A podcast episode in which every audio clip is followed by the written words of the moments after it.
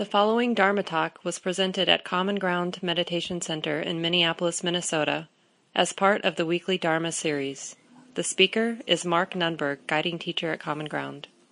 Welcome again, everyone.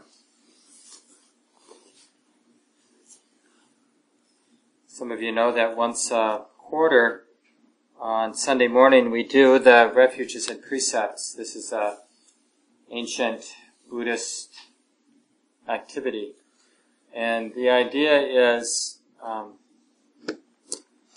to redirect our life. You probably have had the sense in life that it's very easy to be swept along. You know, sometimes we're swept along by what our friends want to do. Sometimes we're being swept along by our cultural values that we inherited just being in the culture. But in different ways, we're getting swept along quite often. Even, I think, uh, when certain conditions or certain things get triggered, we can get swept along by our genetic conditioning, you know, like that fight or flight response. It doesn't matter that we know better, but if something gets triggered, it's like a wave. It just washes over us and drives us. So there's a lot of ways we get swept away. This is a metaphor the Buddha used a lot, having you know spent most of his life on the floodplains of the Ganges River. That was the obvious natural disaster to have a lot of rain upriver that you're unaware of, and then in the middle of the night or sometime unknowingly the river rises and the whole village, the town, you know, gets swept away. It's not like they had early warning systems. So he used this, the flood, the flood of craving, in different ways in his talks. And so, once we get that, how easy it is to be picked up and swept away, we look at that and we begin to understand that mechanism. It has a lot to do with intention, the intention in the mind. Especially when intentions are unconscious. You know, like how many times do we just scratch when there's an itch? It's not like we're aware of the intention, you know, lift your hand, touch the head, scratch, scratch. It's not like we're aware. These intentions just happen. And you probably, even in much more consequential ways, find yourself saying something to another person that you don't remember consciously intending to do or say, but there you are saying it. Or you might even remember consciously intending not to do it, and there you are doing it. And it's because underneath the level of what we're aware of, there are a lot of intentions moving about. So part of the practice is making what's unconscious conscious. Starting, it's not so much that things are actually in the subconscious, you know, like we learn in Western psychology, somehow not knowable. It's just, a lot of it is, we're just, the mind is superficial. It's just skimming the surface and unaware of so much that actually we could be aware of. So what we do this uh, at these quarterly uh, gatherings on Sunday morning, like we did this morning, we take refuge in in Buddhism. We say the Buddha, the Dharma, and the Sangha. And the idea is to sort of, well, what does that mean? We have to make it real, something real here in our minds. What does it mean to take refuge in the Buddha, Dhamma, Sangha? And I think what it really means is we're coming out of our life experience having observed as much as we have, have observed, having learned as much as we've learned about the mind, we have some sense, maybe, maybe not great sense, but we have some sense of what's skillful and what's not skillful. What activities of mind, what ways of being, ways of seeing, ways of understanding are relatively skillful, leading to ease, and what states of mind, ways of relating, views are not so skillful lead to the heart, the mind being bound up.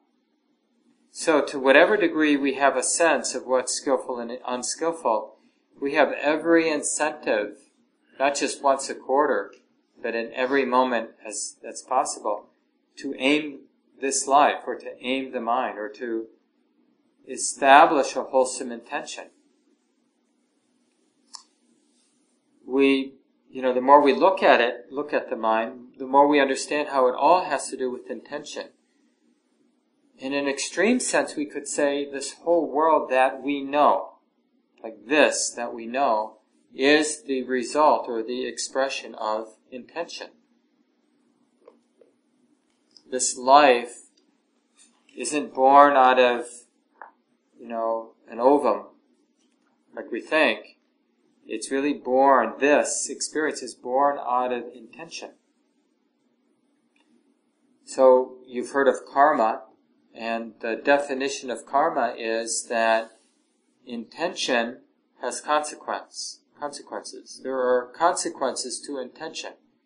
If there's an intentional thought or action, there will be, it, it will sort of give birth to something.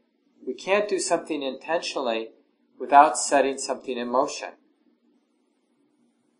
So everything we have done intentionally has led to this moment being the way that it is now. This moment is the expression of everything that's come before, including all the intentional actions that have been played out. So when we take refuge or setting our aspiration, it really arises out of some sense that intention matters. So, given that we know to, to some degree that intention matters, what would we like to intend now? What kind of motivation or intention do we trust now? Because if we don't sort of actively, mindfully participate in intentions, we'll just be expressing or acting out the cultural, genetic momentum. You know, what's, what has been set in motion previously. And you know, what's been set in motion is a lot of fear and a lot of greed and a lot of intention to disconnect, to be like just, I just want to go to sleep or just want to absorb into a good book. Back in the olden days, it was like absorb into a good story. Tell me a story, you know, so I can get lost. I mean, not all stories uh, or delusion. A lot of stories, the better stories, right? Even though it's not about this moment, as the more we open to the story, listen to the story, we realize that the story is about this, not about something else. Even though the, you know, the content may be about somebody long ago, it's really teaching me about how to be here now, how to be here, how to relate, how to open, how to know, how to be free. So, using the traditional Buddhist formula, and, and again, you don't have to use this, but one way or another, we all have to find a way to aim this life. Otherwise, we just keep doing what we've always done and getting what we've always got.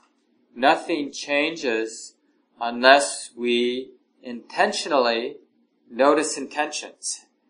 And then, in knowing the intentions, we start to learn about what's skillful and unskillful, and we start to participate in that.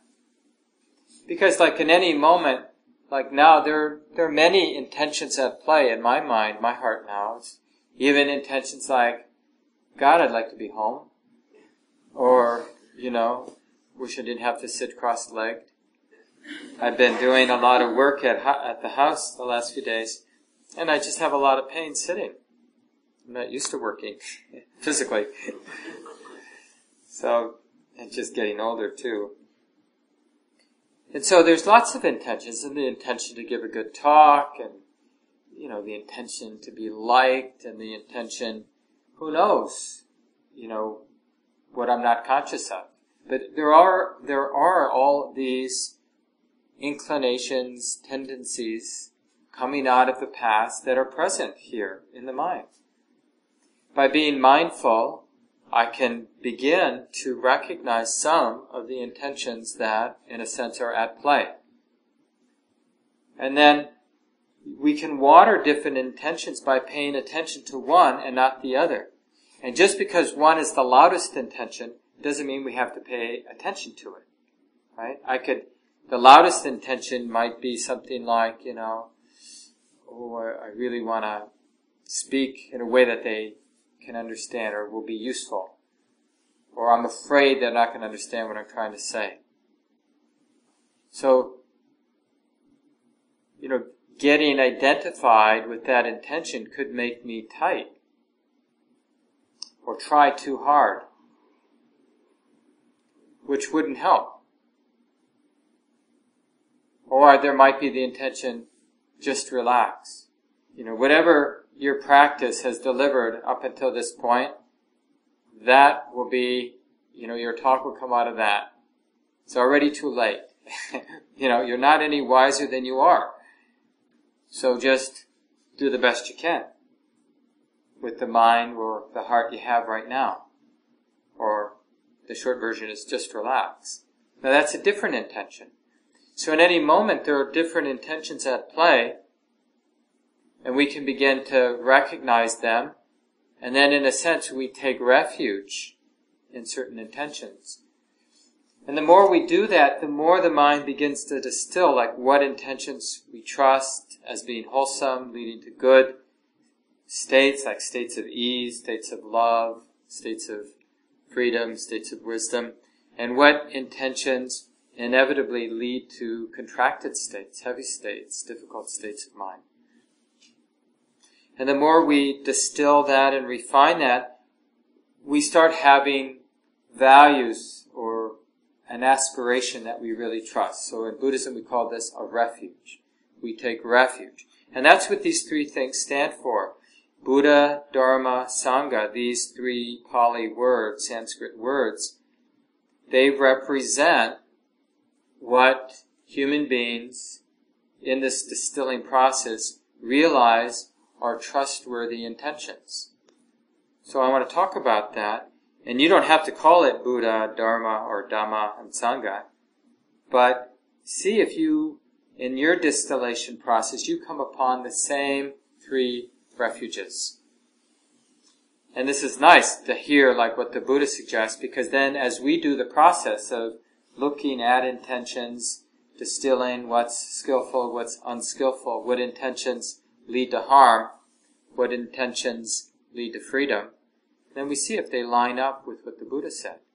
So Buddha, taking refuge in the Buddha, the Buddha as a way of aiming or aspiring means to be awake. That's what the word means. The Buddha is a, a title, not a name of a person.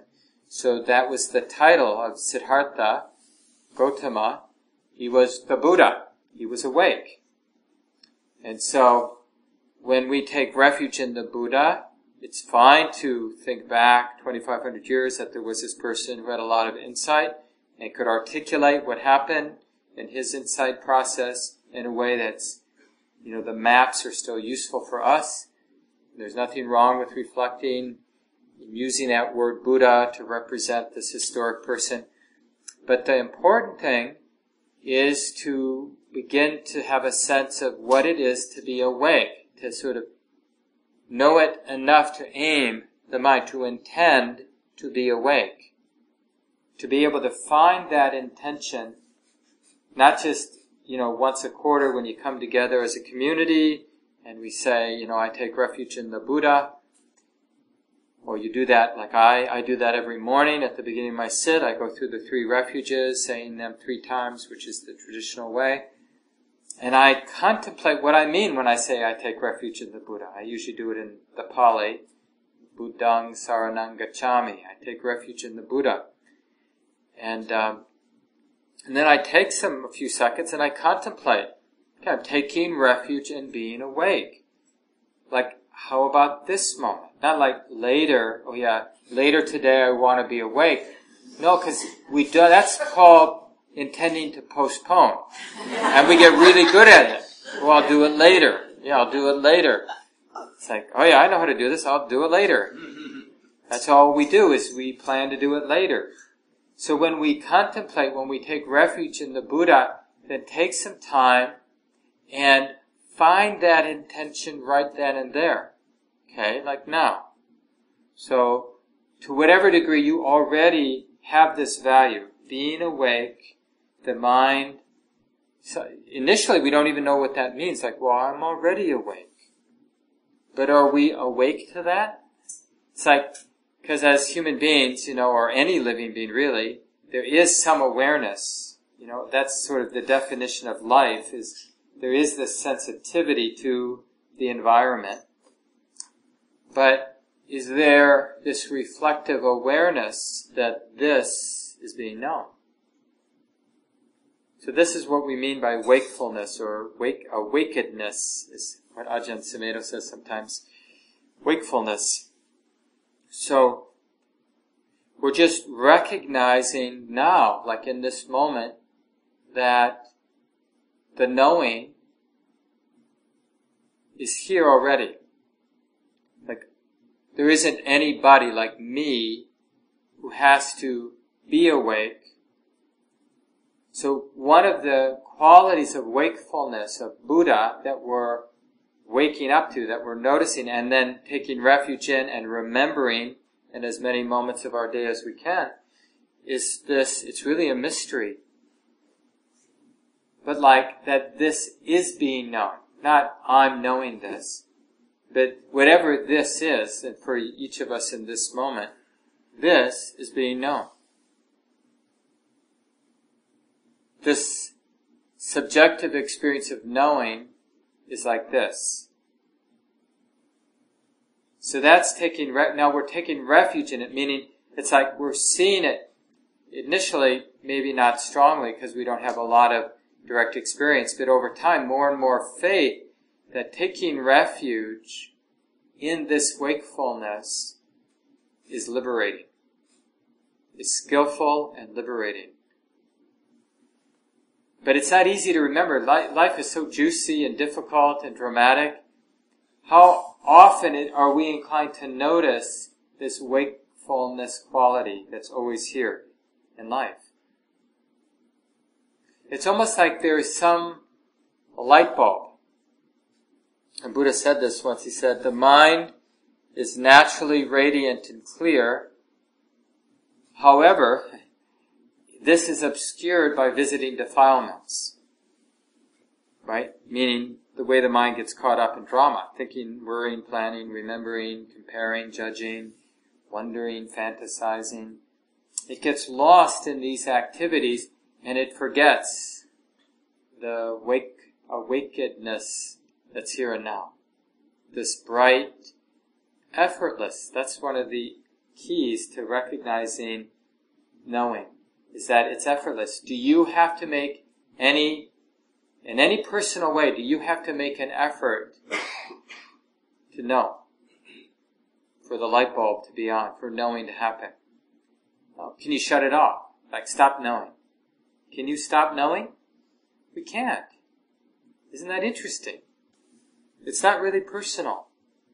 So, initially, it seems a little obscure, like, yeah, maybe it's interesting, but what does it have to do with happiness and suffering? Which is what I'm interested in. Well, initially you just have to, you have to practice, like check it out. Like what, what would happen if you took refuge in this wakefulness as many moments of the day as possible? How would your life then be different than doing what you would normally do? Getting absorbed in, distracted by, caught up in, you know, the different things that come and go in your life, like a normal day would be for us. But from the Buddha point of view, Buddhist point of view, or the Buddhist point of view, this wakefulness, taking refuge in the Buddha, it sets up insight. You can't help but learn. Or a better way of saying this, you can't help but see, the mind can't help but see what it hasn't seen before. And it's the not seeing what the mind hasn't seen that leads to suffering. That we continues the cycles of suffering. This what the Buddha called samsara, these almost endless cycles of suffering. And from the Buddhist cosmological point of view, it's not like, yeah, there were those cycles of suffering when I was a teenager, and then my 20s, and my 30s, and my 40s, and now my 50s. No, he's, he has this vast, beginningless view, saying that we have cried more tears from birth to death, from birth to death, than there is water in the four great oceans. So that's a powerful image.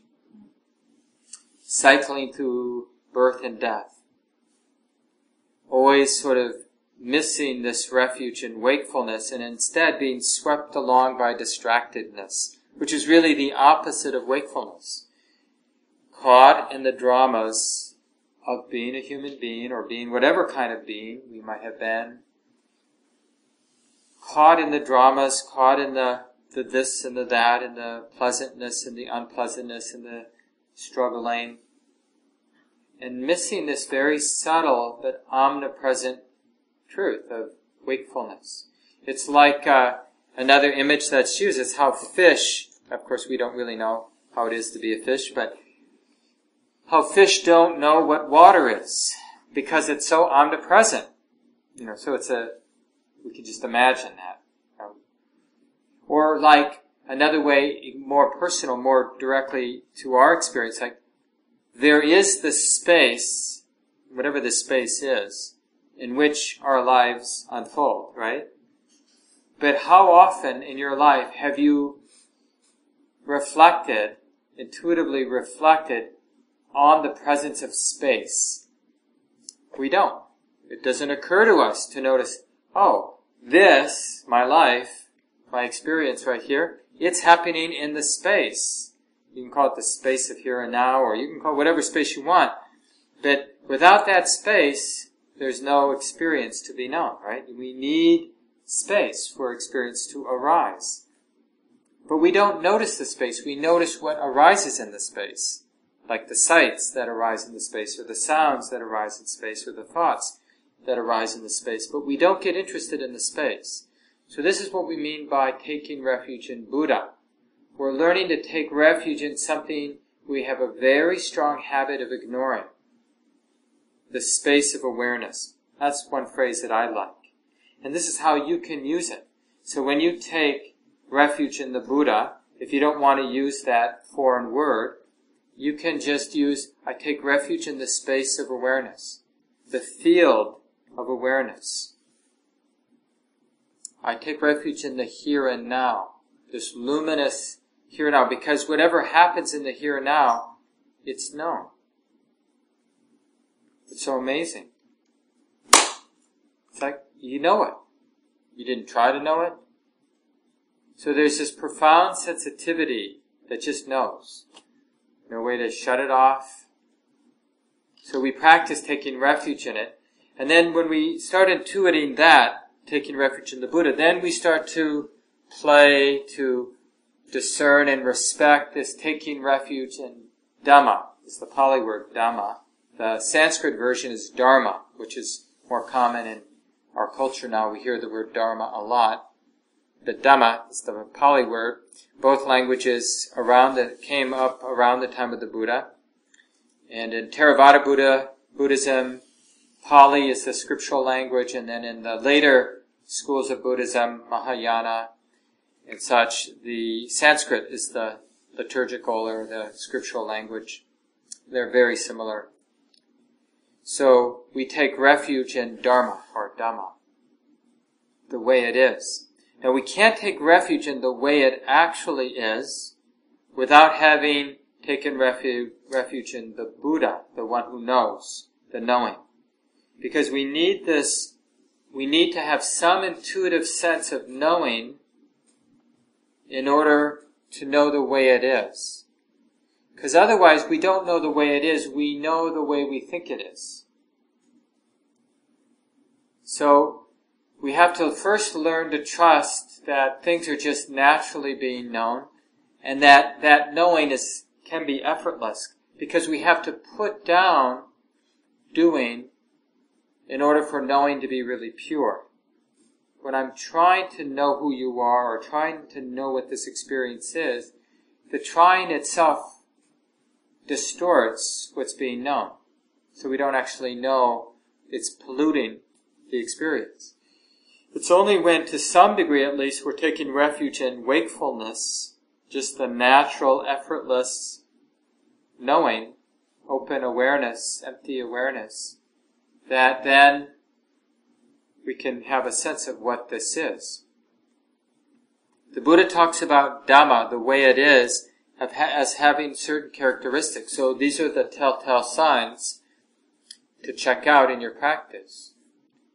So like one of the telltale signs of seeing Dhamma, Buddha knowing Dhamma, wakefulness knowing the way that it is, is the characteristic of change or process, the process nature of experience.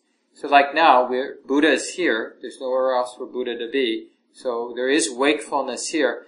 To whatever degree we can trust or relax into or open up to wakefulness, the wakeful quality, inherent wakeful quality of mind, we'll notice the very process nature, dynamic nature of what is being known. So in a sense, the Buddha is the ultimate subject, the knowing, and Dharma is the ultimate object, what is being known. Right? So to really understand what is being known, we have to purify the knowing. And then the way we're moving in that direction, then the objects that are being known, what really stands out about them is that they're changing. They're ephemeral. They're, uh, they're not nouns, a thing there's something in motion. There are even some languages of some uh, people uh, that don't have a lot of nouns. They use more verbs. It's kind of interesting. This, uh, and we try actually in, in Dharma language, like when we're talking about a practice, we try to use that.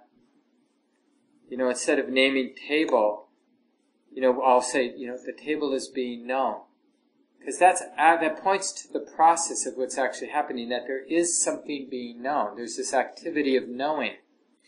That's actually what's happening. Not so much that there's a table, but there is this appearance that's being known.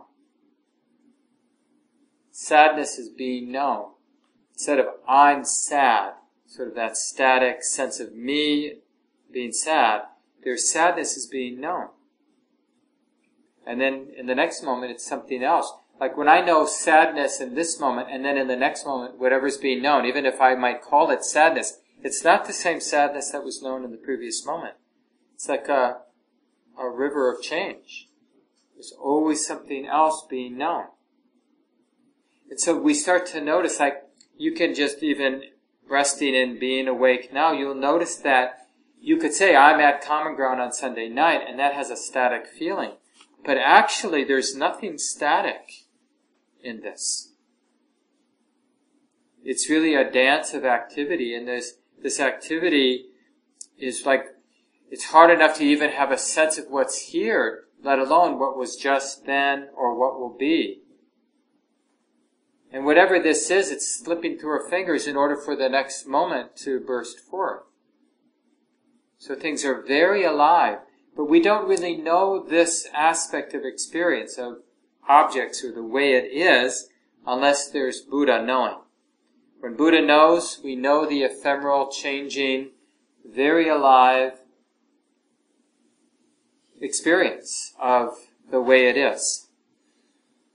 That's what stands out. And also that it's very impersonal. Like there's no center. So even here again, as we relax in the knowing, you can, we can notice the process. But there really isn't a center. Like you might say, no, no, no, the center is right here. But that can be known too, isn't it? Isn't that interesting? That whatever you're calling the center, like me, I'm knowing this, so there is a center to this experience. But that sense of me knowing this, you can know that. So how can that be the center? there isn't anything that can't be known. That's another mystery. The subject is never known. You know, Buddha is never known. But we intuit it because objects are being known, you know, experience is being known. But we don't know the knowing. But we know it's there, right? We know there's space. I can't grasp the space. I can't prove to you there's space directly. But because this is this, we can intuit that there's space for this to happen. And this is the same dance between Buddha and Dhamma. And so we're really working in practice, we're working on this integrity, learning to trust wakefulness, this uh, awake knowing, this simple, radically simple knowing, trusting it more and more, and it reveals Dhamma, like what is the experience when knowing is very simple and pure.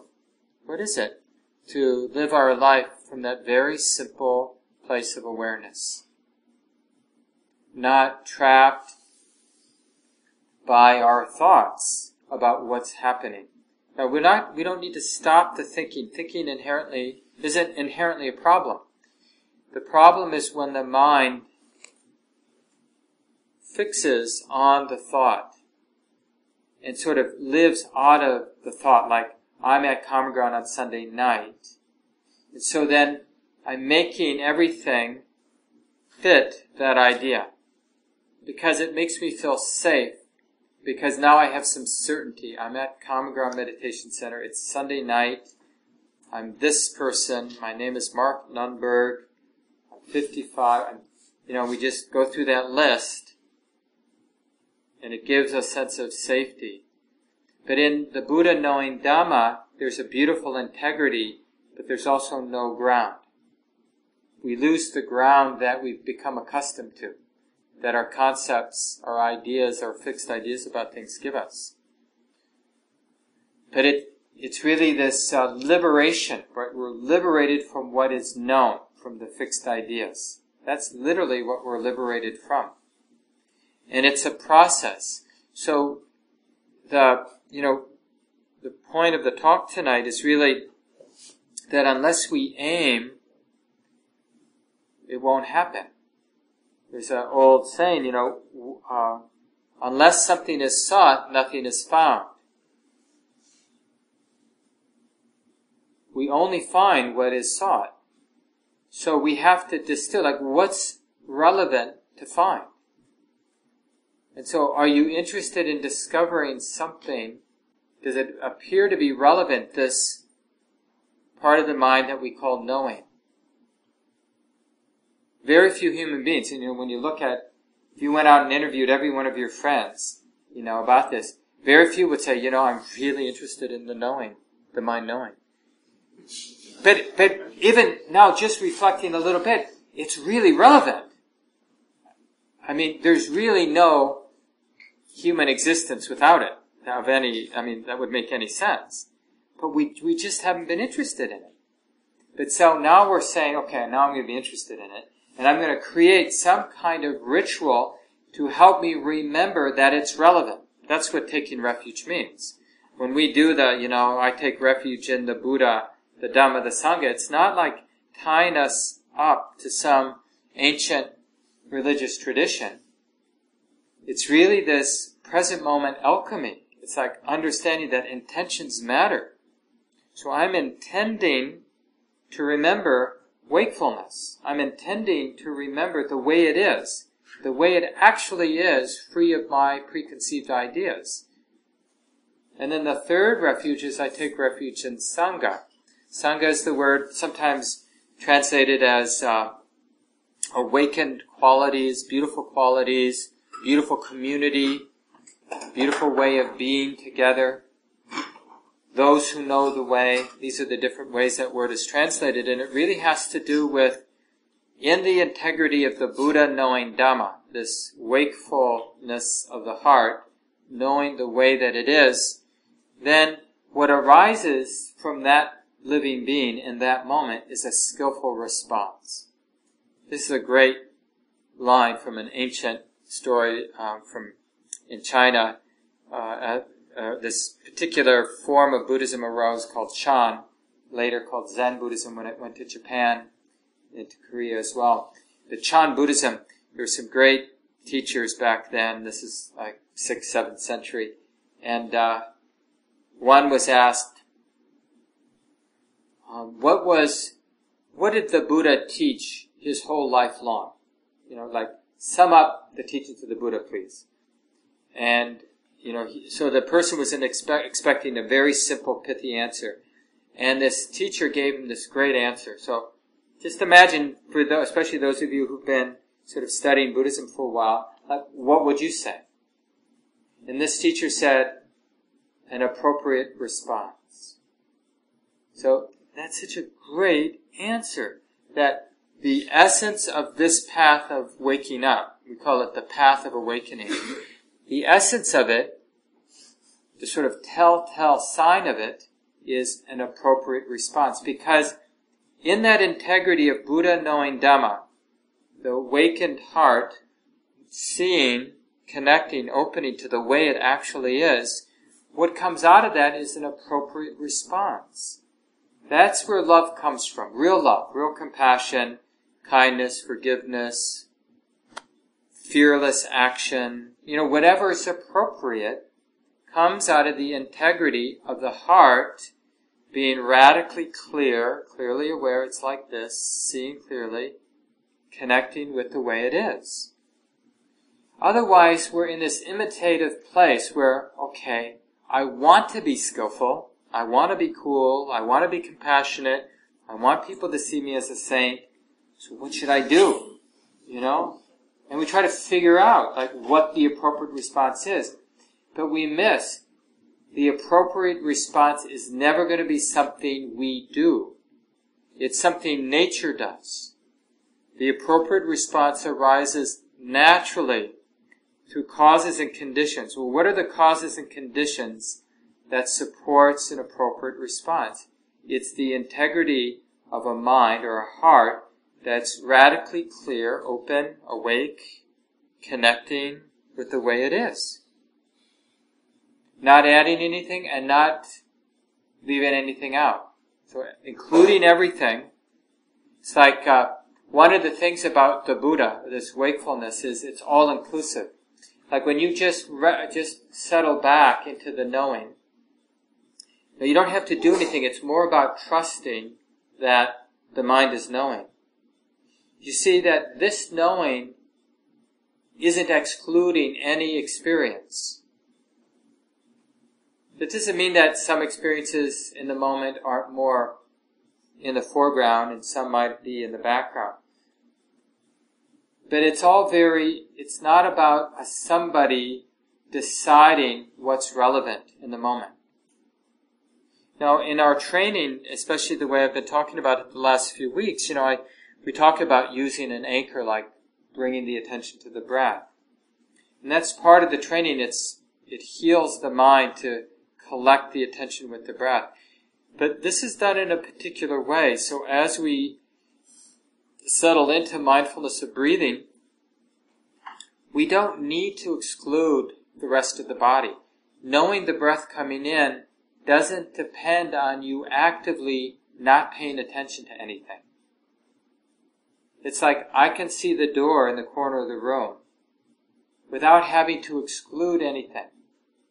Now the, the scene of the door, the visual shape, form, color of the door, that, that's now in the foreground, it's sort of predominant in the knowing mind. But the knowing mind is not closing itself off to anything. So this this, the integrity of the Buddha knowing Dhamma really sets up what we've been looking for all along. Because most of us are good people. In fact, we could say, in all kinds of distorted ways, everybody's a good person, or everybody's trying to be happy in their own distorted way. Some of us more, in some moments, more distorted, more convoluted in how we're trying to be a good person or be a happy person than others. But we're all doing the best we can. But instead of like thinking there's a way to figure out how to be a happy person, what we're figuring out are what are the supporting causes for skill.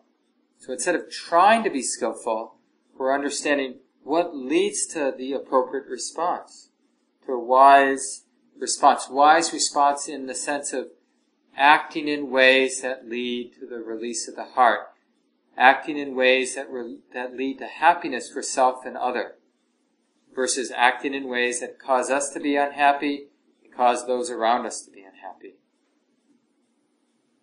And this is really what we mean by taking refuge in the Buddha, the Dhamma, the Sangha. We're taking refuge in these values that through paying attention in life, they've kind of grown on us. The heart begins to, like, naturally, I value wakefulness.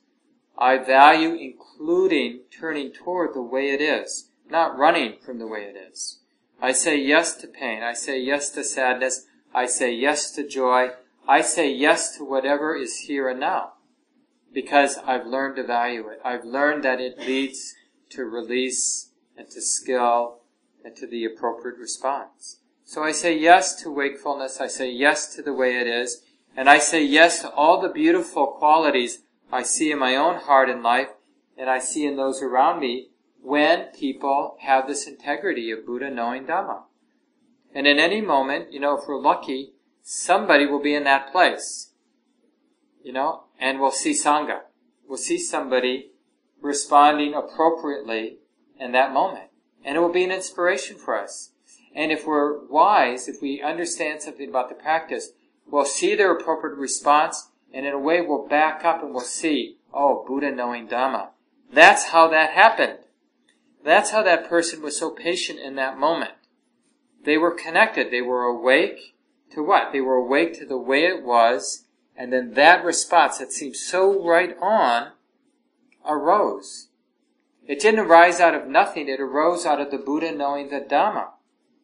And without wakefulness knowing the way it was, there would not have been an appropriate response. And this is what, this is the piece we keep missing because I think, like I said a moment ago, you know, a lot of the time we really want to be skillful. We want to be a good person. But we keep, you know, doing things that cause trouble for ourselves and others, despite wanting to be a good person because we're trying to be a good person instead of figuring out what leads to being a good person. What are the supporting causes for a skillful response? And then cultivating that intention to be awake, to turn toward, to say yes to the way it is. So in a way, Sangha isn't something we can do. Sangha arises like in a community when to some degree, those people in that community in that moment are Buddha knowing Dhamma. Then you can have really beautiful moments with other people, or other animals even, not even with humans, when beings are in that place. And when beings are not in that place, you get things like Congress, you know, where things are so incredibly divisive and there's just so much delusion. And it's so obvious that that is not the way. People get trapped. So I want to leave it here so we have a little time to speak together. You might have examples from your own life you'd like to share of these three refuges, these three values, and how you've seen them, cultivated them, what's been in the way, and of course any questions that you have about the talk tonight. So what comes to mind?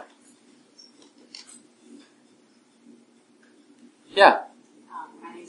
Um, so what came to mind is that it's taken me, for example, a lot of years to kind of get to know the Buddha and the Dharma and the Sangha um, through lots of, you know, say therapy and other kind of things I do and meditation.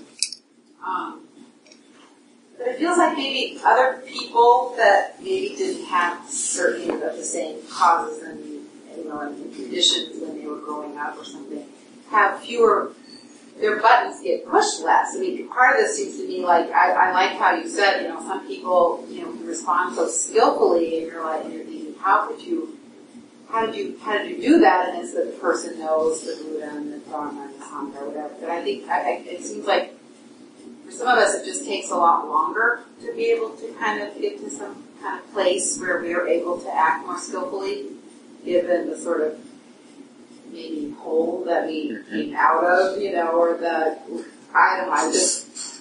Well, that's, yeah, seems to be clear. That that's right. Yeah. And so we can study that, like we can look at people and we can look at our own situation and we can sort of get a sense of what's at play. Some people, like what you'd want to look at, like those people that seem to be better at having an appropriate response, then, you know, you'd want to observe them carefully and see when conditions are more challenging, do they still come up with an appropriate response pretty consistently? And if you observe them consistently and see that, that appropriate response time and time again, then over time you can conclude they know what the heck they're doing. You know, they have some wisdom. They would be a good role model, you know. Other people you observe and you see that, oh yeah, they were really, they, they had a very appropriate response in that moment, but now I'm seeing all these not so appropriate responses in other moments. And then you say, oh, well that appropriate response arose because the conditions were such that a lot of their sort of delusion, a lot of their conditioning wasn't being triggered in that moment. Like their fear wasn't being triggered. Their uh, greed wasn't being triggered. So it was relatively easy for that integrity of Buddha knowing Dhamma. Just like it's relatively easy when we go to a nice quiet room, sit in a comfortable way, just with the body sensations, it's relatively easy for Buddha to know Dhamma in that situation, for the mind to be relatively awake, trusting the way it actually is in the body or with the breath, and to have beautiful qualities of ease and acceptance and patience and clarity arise. So in that moment, you know, all three could be there, but then we go out into the world, you know, we have to interact with other human beings, and jealousy gets triggered, and fear gets triggered, and, you know, who knows what else gets triggered, and it's not so easy. So, Sometimes people just have matured spiritually and very little triggers them because whatever we throw at them or whatever life throws at them, disease, loss, insults, you know, they don't take it personally. They just see it, Buddha knowing Dhamma. It's just wakefulness, seeing things as they are. It's just part of that river of causes and conditions Nothing's personal. It's just the movement of nature. Right, but I guess my point is that I guess my own personal opinion is that you either get some of that really good foundation in a childhood where you're really nurtured, or you didn't get that, and then it takes you a lot more time to actually try to search it out um, to become more skillful.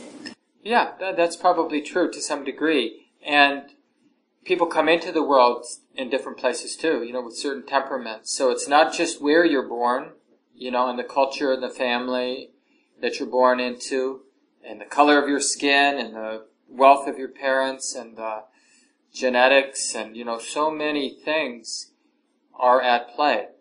But the important point is wherever we end up, this practice makes a lot of sense. So even if you've got like everything going for you, it makes sense to do this practice. And if even if you have you have a real not such a fortunate birth, not born in a good place, you know, or whatever, this practice is really good. And the point is, we all have incentives to do the best we can in the practice. Yeah, first Lewis, and then you. I, I keep noticing um, that at times you're using words that we're all familiar with, but you're using them in a different way.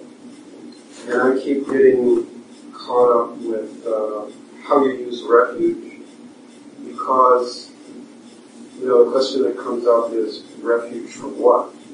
What, almost like it sort of sets the stage for some avoidance. Some avoidance? Avoidance. Yeah. But that's true. We are avoiding getting swept away. Like, the, the one thing that is appropriate to be afraid of is to keep doing what we've always done, getting what we've always gotten. So that that's an appropriate fear. And the Buddha wasn't afraid to paint pictures to some of his students to really bring up fear. Like, is that what you want? To be swept along? Just going for the next sense treat, the next pleasant sense experience, as if that's going to lead somewhere. So, it's appro- there is an appropriate place for fear. Well, I guess from my life experience, I keep telling myself that there's no safety and there's no place to hide from the things that threaten us, our sense of, you know, this. Um, and that the challenge is to just, in a way, embrace that. And I guess lately I've, I've been thinking about uh, what I call me is a part of some larger thing that's becoming and manifesting. And I've been conditioned to think about me as this individual who has this particular identity in a particular society, which tells me all kinds of things that have really nothing to do with me. And if I could keep giving myself permission to just be here and somehow accept what is. Yeah. No, no, that sounds right. I, I would just change the language a little bit, like, to say that there's no escape is maybe a little too much. Like, you don't actually know that there's no escape. What you have learned though, and this is how I changed the language, is that running from the pain of life, running from the difficulty of life, doesn't help. So your, your, your sort of intention to stay put and to open and to accept sounds really wise. But I wouldn't say that there's no escape because you might find that in not running from it, that you realize it's okay. So this is a really important teaching about dukkha, what we call dukkha or stress or the unsatisfactoriness of life, challenges of life, limitations of life. Running, escaping doesn't lead to release. Embracing leads to release. So there is a release. I mean, the Buddha teaches, some of us have uh, experienced, there is a release from suffering. Right? We have moments where there are still the limitations of life. They haven't changed. There's still birth and death and everything else. But there is no problem in the moment. So we want to really uh, let those moments have an impact in the mind. Oh,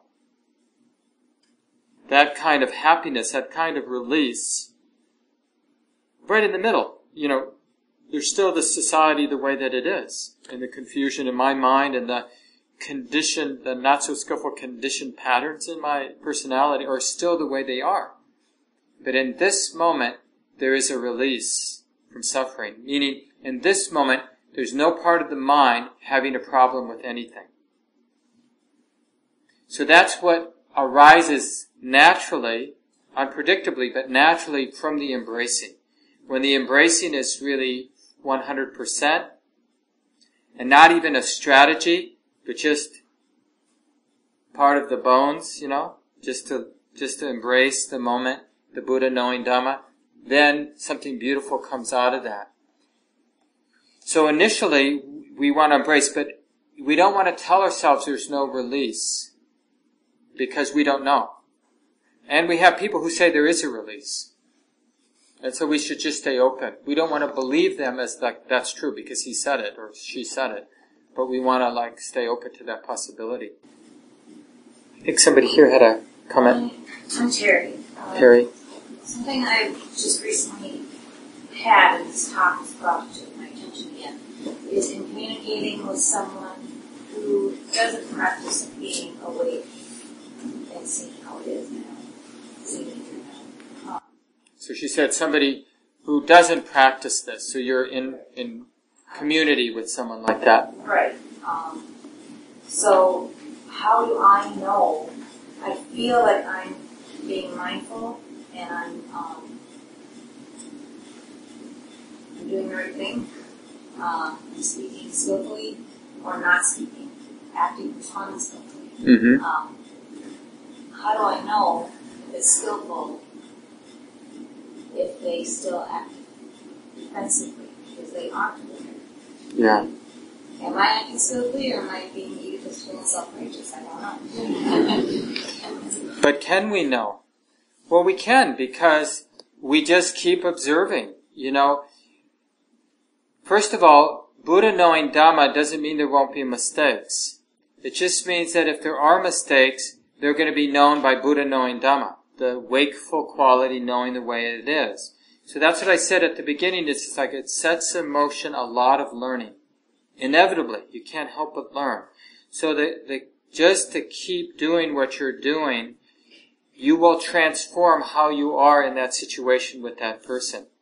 So instead of trying to figure out how to be with that person, just keep taking refuge in being awake, being really profoundly, naturally sensitive to the way it is, to everything, including everything. What you see, what you feel in your heart, all the different. So just like uh, Lewis was saying, we're embracing the moment. We're embracing how impossible it is to figure out how to be skillful with this person because we don't know everything. But what we can do is we can take refuge in being awake to the way that it is and appreciating the beautiful qualities that come when there's a real synergy of wakefulness connecting with the way it is. And we just have a moment where being skillful was just natural, you know, and then we're, we're just making the connection that that skillful response came because the heart was radically open to the way that it was. It wasn't strategic, but it was lawful. And we have to end it here, uh, sorry, Anne. It's 8.30, so we'll just take a few seconds, let go of the words. Time for one breath together.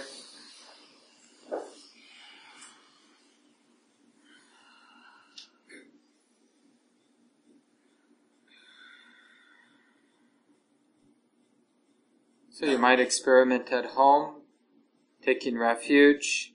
Don't worry about the traditional formulation. You can just take two, three minutes. That's all it takes. And just reflect on the deeper values, like over the course of your life, what values seem to really be resonant in the heart as being good. And then by just remembering them, you're aiming your life in that direction. Remembering that they're skillful or that they're good is how you strengthen that intention. It will just more likely arise, more likely be seen. So I encourage you to play with that before your sits or any time, maybe when you get up in the morning or before you go to bed at night. Thanks for coming, everyone. Nice to be here together, as always.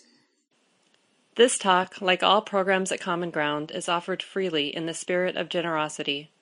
To learn more about Common Ground and its programs, or if you would like to donate, please visit our website www.commongroundmeditation.org.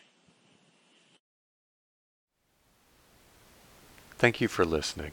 To learn how you can support the teachers and Dharma Seed, please visit dharmaseed.org slash donate.